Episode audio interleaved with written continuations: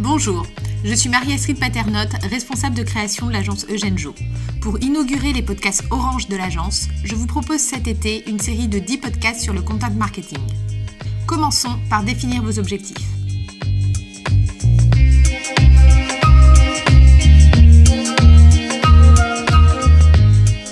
Vous avez décidé de mettre en place une stratégie de content marketing pour votre entreprise et avez plein de choses à dire? Formidable. Pour gagner du temps, n'allez pas trop vite. Avant de se lancer dans la production de vos contenus, il est important de bien réfléchir à votre démarche afin de la rendre efficiente.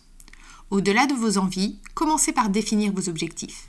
Ils sont indispensables pour pouvoir mesurer ensuite le ROI de vos actions. Si l'objectif final reste de dégager de nouvelles opportunités commerciales, la façon d'y arriver vous est propre et devra faire l'objet d'une réflexion poussée et accompagnée qui fondera l'orientation de vos contenus.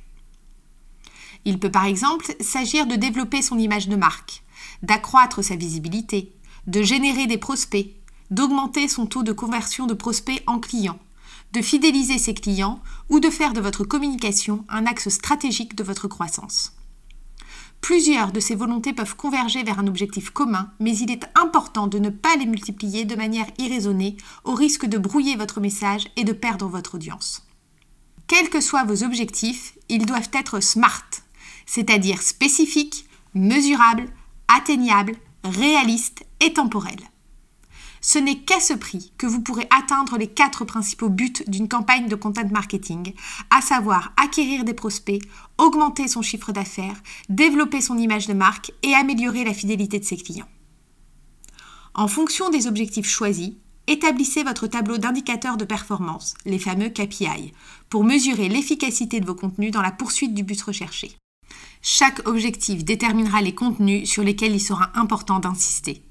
Pensez pour cela à vous placer à la place de vos lecteurs afin de transformer votre audience cible en ambassadeur de votre marque.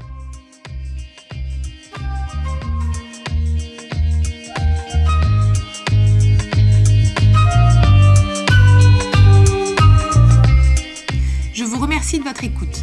Lors du deuxième podcast Orange de l'agence Eugène Jo, je vous expliquerai comment adopter le point de vue de vos clients.